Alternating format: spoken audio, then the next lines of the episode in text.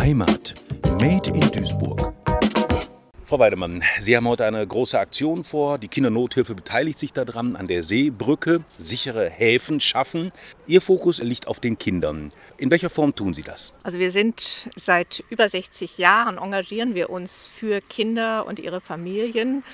Und wir wissen, dass Kinder auf der Flucht besonders gefährdet sind. Ähm, deswegen ist der heutige Aktionstag ist uns ein großes Anliegen, dass wir uns mit Unterhaken mit den Duisburgerinnen und Duisburgern und ein klares Zeichen setzen für mehr Menschlichkeit, für Kinderrechte und Menschenrechte. Die dürfen nicht über Bord gehen auf der Flucht, sondern Menschen sind wertvoll, egal aus welchen Gründen und von woher sie ihre Heimat verlassen, haben sie ein Recht zu leben.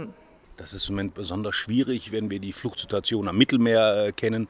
Wie würden Sie die aktuelle Lage dort im Moment beschreiben, auch vielleicht vor dem Hintergrund des Afghanistan-Konflikts? Also es sind momentan ja über 82 Millionen Menschen weltweit auf der Flucht. Die meisten übrigens innerhalb ihres Landes nur. Äh, ein kleinerer Teil verlässt das Land und da meistens in die Nachbarländer.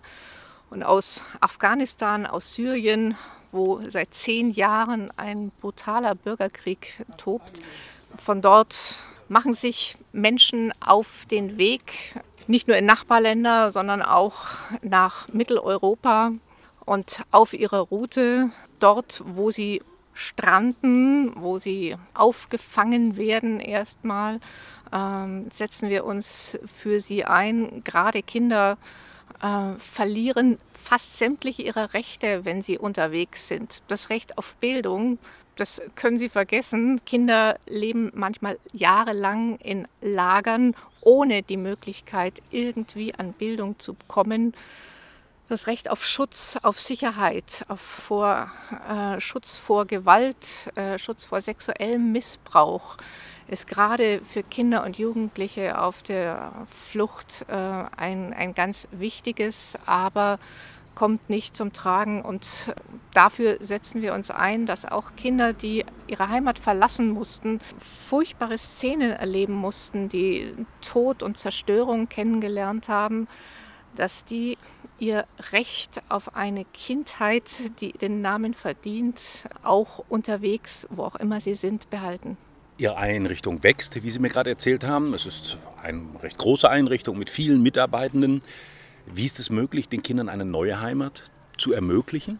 Erstmal kümmern wir uns um die Kinder dort, wo sie jetzt sind. Sei es in einem Lager äh, auf einer griechischen Insel, sei es äh, in einem dauerhaften Lager äh, wie in Bangladesch, wo fast eine Million Rohingya aus Myanmar sind, wo wir ähm, Child-Friendly Spaces, Kinderschutzzentren einrichten. Also dort, wo sich Kinder aufhalten in belastenden Situationen, Dort versuchen wir Hilfe anzubieten und parallel dazu engagieren wir uns natürlich dafür, dass äh, diese Übergangszeit auf der Flucht unterwegs keine dauerhafte bleibt, sondern dass sie Anerkennung bekommen, dass sie einen dauerhaften Ort, äh, wo sie in Sicherheit aufwachsen kommen, bekommen. Jetzt kommen viele Kinder natürlich auch mit Flüchtlingsströmen oder sind es auch schon gekommen nach Duisburg. Ist Duisburg die offene Stadt, die es den Kindern ermöglicht, hier Fuß zu fassen? Duisburg hat sich ja bereit erklärt, einer der sicheren Häfen zu sein. Es ist ganz wunderbar und ich bin wirklich stolz auf die Stadt, in der wir als Kindernothilfe so lange und intensiv verwurzelt sind, dass Duisburg sich hier von seiner weltoffenen und menschlichen Seite zeigt. Heimat Made in Duisburg, ein Projekt des Medienforums Duisburg.